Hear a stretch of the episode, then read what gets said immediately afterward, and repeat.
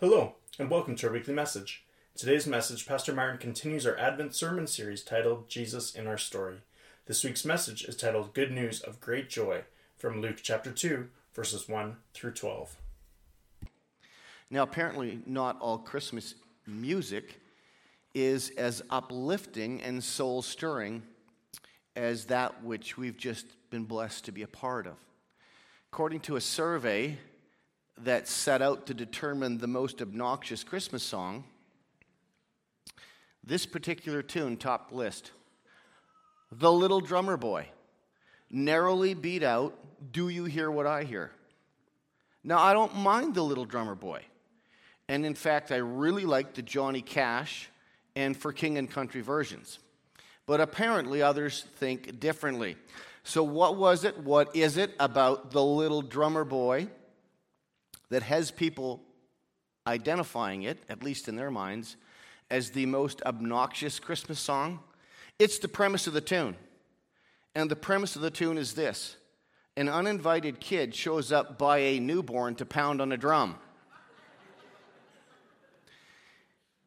if you have children, or perhaps you can remember a day like this in your life when some friend or friends or family members somewhat mischievously gave to your kid a drum or some other loud, noisy toy.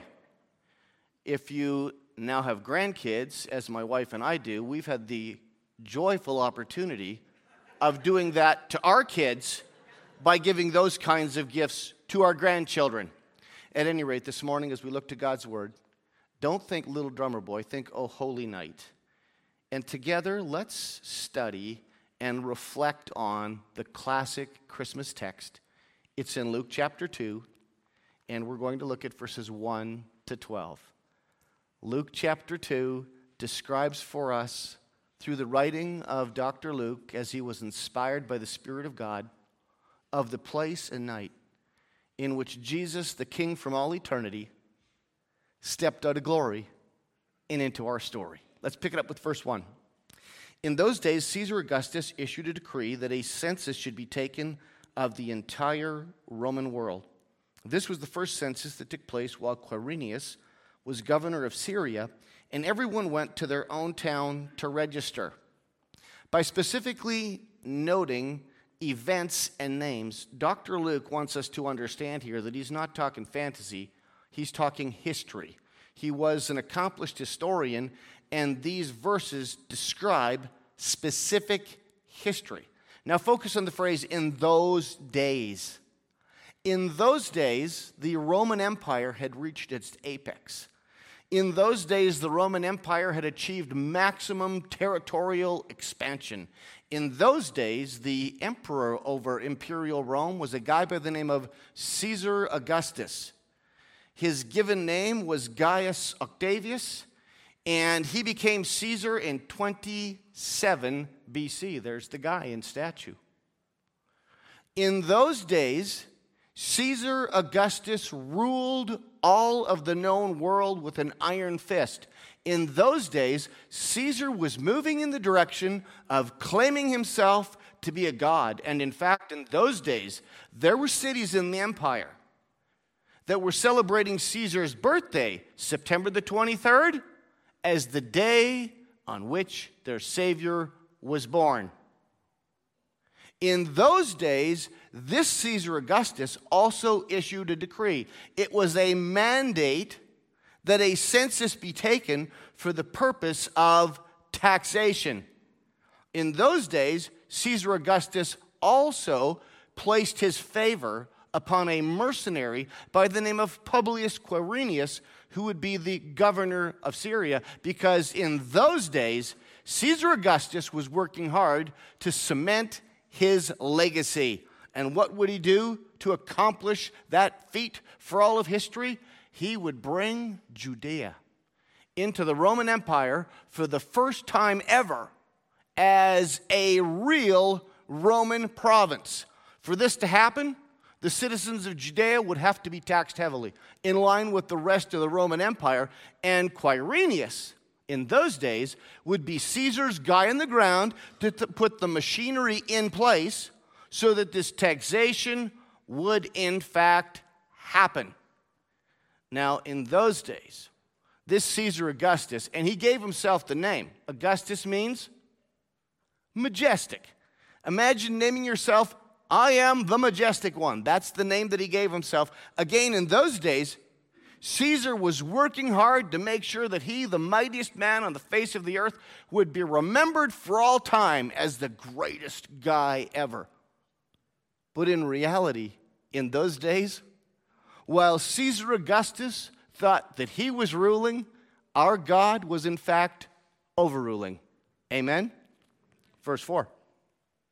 So Joseph also went up from the town of Nazareth in Galilee to Judea to Bethlehem, the town of David, because he belonged to the house and line of David.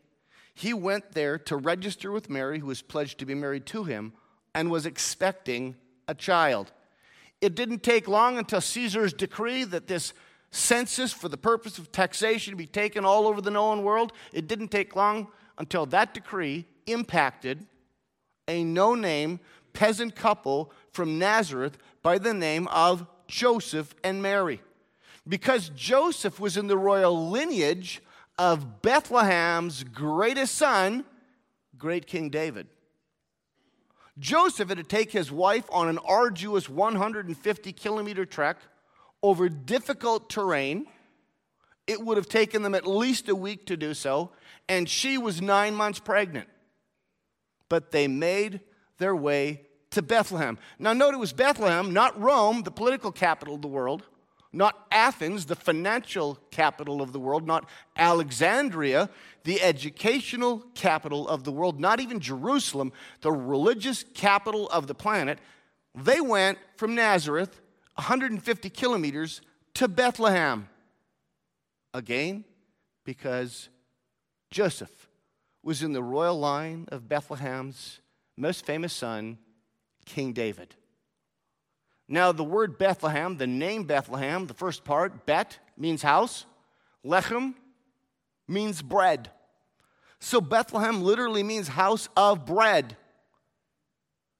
God, who is overruling, would see to it that in fulfillment of the prophet's prediction, seven centuries earlier, Micah chapter 5 and verse 2, that the Messiah, Jesus, the bread of life, would be born in the house of bread. Verse 7. Pardon me, verse 6.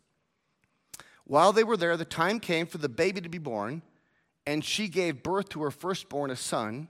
She wrapped him in cloths and placed him in a manger because there was no guest room available for them. So Joseph and Mary, having arrived in Bethlehem, also arrived at the moment in history in which Mary would give birth to her firstborn, our Lord Jesus Christ, conceived within her supernaturally by the overshadowing of the Spirit of God. Now, the scriptures in the NIV, it puts it this way that there was no guest room available for them. The idea literally is, is that there was no room for them in an inn. But when we read that in scripture or hear that, don't think like the no vacancy sign is up in the Holiday Inn because inns in those days were no holiday. Typical in the Middle Eastern world, and indeed throughout all of the Silk Road, was this place of lodging called a caravansary. And I've got some pictures here of them, maybe it'll help you. So, in the top left, that's a ruin in Israel of a caravansary. You see, it's a walled perimeter, that's where the rooms would have been, and an open courtyard in the middle where animals and goods from people traveling in caravan would place, be placed. In the bottom right, that's a Persian caravansary. Again, you get a bit of an idea.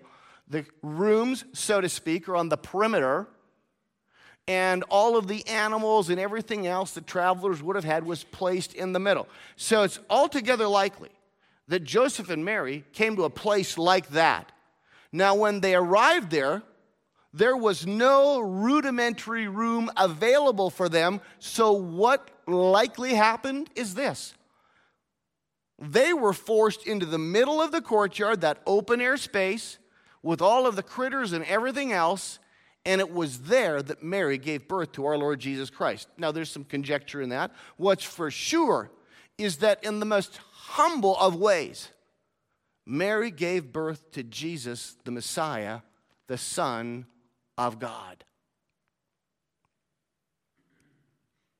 When we read the word manger in those verses too, we may be tempted to think of a quaint wooden structure that appears, for example, in our nativity sets, but in reality, in that part of Israel, wood was scarce, but limestone was plentiful. So it's almost certain that the manger in which our Lord Jesus would have been laid was a hewn out, crude stone structure that would have been hard and cold. And I have a picture of that. That's likely the kind of manger in which Jesus was laying.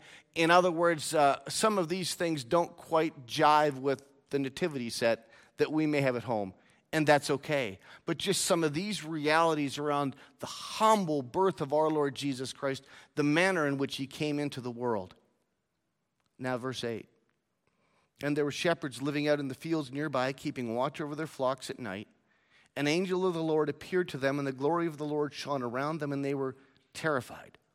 But the angel said to them, Do not be afraid. I bring you good news that will cause great joy for all the people. Today in the town of David, a Savior has been born to you. He's the Messiah, the Lord. This will be a sign to you. You will find a baby wrapped in cloths and lying in a manger. Meanwhile, in the fields, the pastures surrounding Bethlehem, there were shepherds keeping watch over their flocks by night. Again, it's plausible, maybe even likely, that the sheep that those shepherds were caring for were animals that were destined to be used in sacrifice at the temple in Jerusalem. All of a sudden, then, the angel of the Lord burst into their situation to announce to them that the perfect Lamb of God, the Savior, the Messiah, the Lord Jesus Christ, had been born in Bethlehem. Now, what's incredibly curious about this announcement was the people to whom it was given. Shepherds were on the absolute lowest rung of the social ladder. They were deemed so untrustworthy that their testimony was not permitted in the court of law. Yet it was to such people that this glorious announcement of the birth of King Jesus came. The angel also told the shepherds that they could go visit the child. And they would know that they had found the right baby when they came across a shocking sight a newborn wrapped in ordinary linen strips of cloth and placed in a cold, hewn out stone manger. Well, from Luke's timeless narrative, then, the truth historically in the Word of God of the birth of our Lord Jesus Christ four takeaway principles for us this morning from this passage of Scripture. And the first is this these verses speak to us of God's peace. What did the angel say to the shepherds that night? Do not be afraid. Nine in ten Canadians have an identifiable fear. and the top fear for most Canadians? Snakes. Women and men, same thing snakes.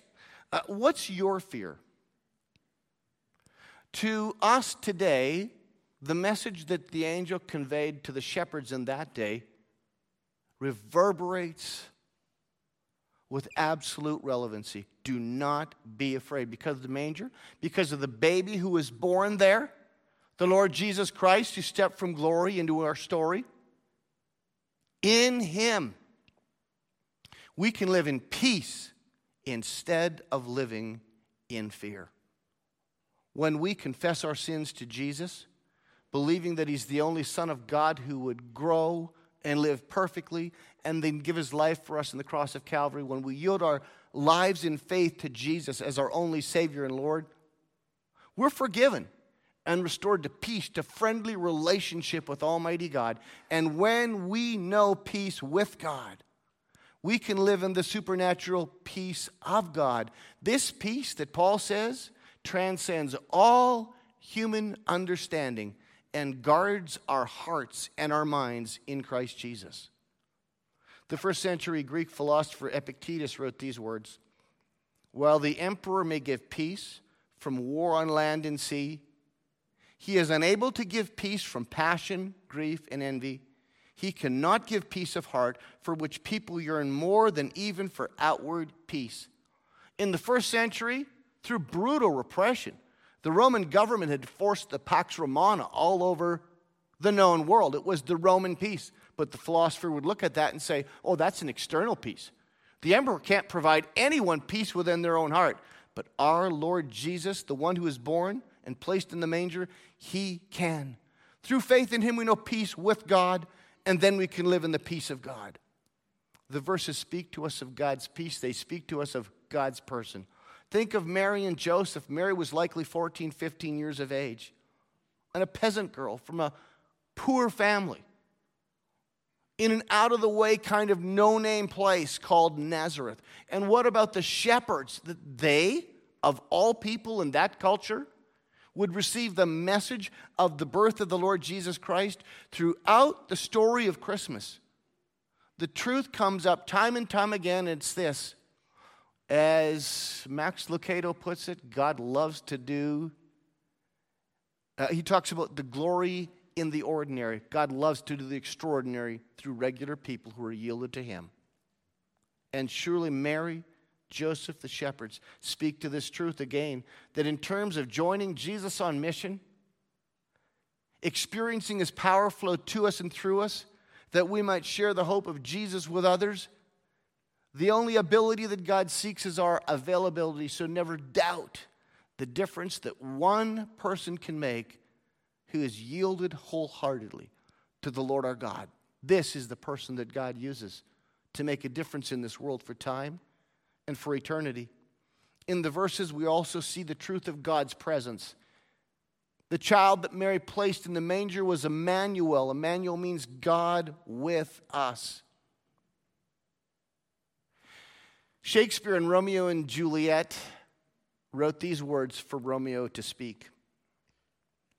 He jests at scars that never felt a wound. We do not follow and serve a God who has no scars. The God that we follow has scars on his hands and feet and his side and his back. This baby that Mary gave birth to would grow up, and as God incarnate, God with a body, he would enter fully into the human experience, experiencing both the joys, the great sorrows, and the great pains of this life. And so he would be called a man of sorrows and acquainted with suffering. Our Emmanuel, he understands real world challenge, but not only that, that manger, I mean, the manger surely speaks of the humility of our Lord Jesus, and it's three times in these verses 1 to verse 20 of Luke chapter 2. So the Holy Spirit must want us to think about that. Three times the word manger is there. Imagine the King Eternal being placed in a hewn out stone and cold manger. It speaks of the humility of our King, but it surely speaks as well of his approachability. You don't need credentials to approach a manger. I mean, even the shepherds could go there in that day. They could go into the middle of the caravansary and go up to that manger. They could step right in there and do that. And it just reminds us, friends, that the one who is Emmanuel, God with us, is also so approachable. We can call out to him and he will hear us. We can seek him in faith and know that he will receive us. This is our King. And finally, the verses speak of God's plans. God's plans. There again was Caesar the Majestic, thinking that he was writing history that would exalt him. It would all be for the glory and honor of his name. And looking back, we know that that guy was just carrying water for the Almighty. Caesar's decree simply ensured that Micah's prophecy 700 years earlier would be fulfilled in the person of Jesus being born in Bethlehem. Caesar's decree simply ensured that the spotlight of redemption, God reaching down in love to rescue a people from their sins to himself, that that spotlight would fall not on Rome, but on Bethlehem. And it's a reminder to us that in this world, when it appears like chaos reigns, our God reigns. And in our lives, God's plans for us are good. And in His time and in His way, He will unfold them in the hearts and lives of all who live in yieldedness to Him, and no power or principality will get in the way of Almighty God unfolding His glorious plans. Let me pray. Father God, for this glorious story, the story of Jesus, the King from all eternity, stepping out of heaven, stepping out of glory to step into our story. Our hearts are moved and thrilled as we think about that moment in which Almighty God incarnated Himself and took upon Himself human flesh so that He could rescue us from our sins by His perfect life, death, and resurrection. Our hearts are filled with joy. I pray, Jesus, all who are watching us online and here in our room this morning, that we would know this Lord Jesus Christ by simple, sincere faith and experience the life transformation that he brings. And then thank you, Lord Jesus, that we get to join you on mission. You love working with and through ordinary people. Thank you that you bring peace to our hearts. We're deeply grateful for that. Thank you, Lord Jesus, that your plans for our lives are good and pleasing and you will accomplish them. And thank you that you're God with us and we can seek you and call out to you, and you'll hear us and you'll receive us. We're grateful. Jesus, we pray all of these things in your mighty name. Amen. Thank you for joining us for a weekly message. Jesus was born 2,000 years ago. Jesus, our Savior, was born. Jesus' birth brings God's peace, God's person, God's presence, and God's plans. As Chuck Swindoll puts it, at Christmas, a tiny gift, strangely wrapped and silently given, came our way the indescribable gift of God's Son. The newborn was placed in a manger, and we are reminded that the Christ child brings us peace. And as we are yielded to Him, He'll do a work through us to bless others. And Jesus is Emmanuel, God with us. He is approachable, and He rules in our world and in our lives. If you're experiencing challenges or hardships and would like prayer for anything going on in your life, or if you'd like to learn more how to invite Jesus into your story and begin a relationship with Jesus, please email help at hhachurch.com. That's help, H E L P, at H for Harvest, H for Hills, A for Alliance, Church, C H U R C H.com. And we love to talk with you and pray with you and help you experience the love that is available to us in and through Christ Jesus. Now, these words from 1 Timothy 1.17. All honor and glory to God forever and ever. He is the eternal King the unseen one who never dies. He alone is God. Amen. May God bless you as you go into the remainder of your day to be the hands, feet, and voice of Jesus.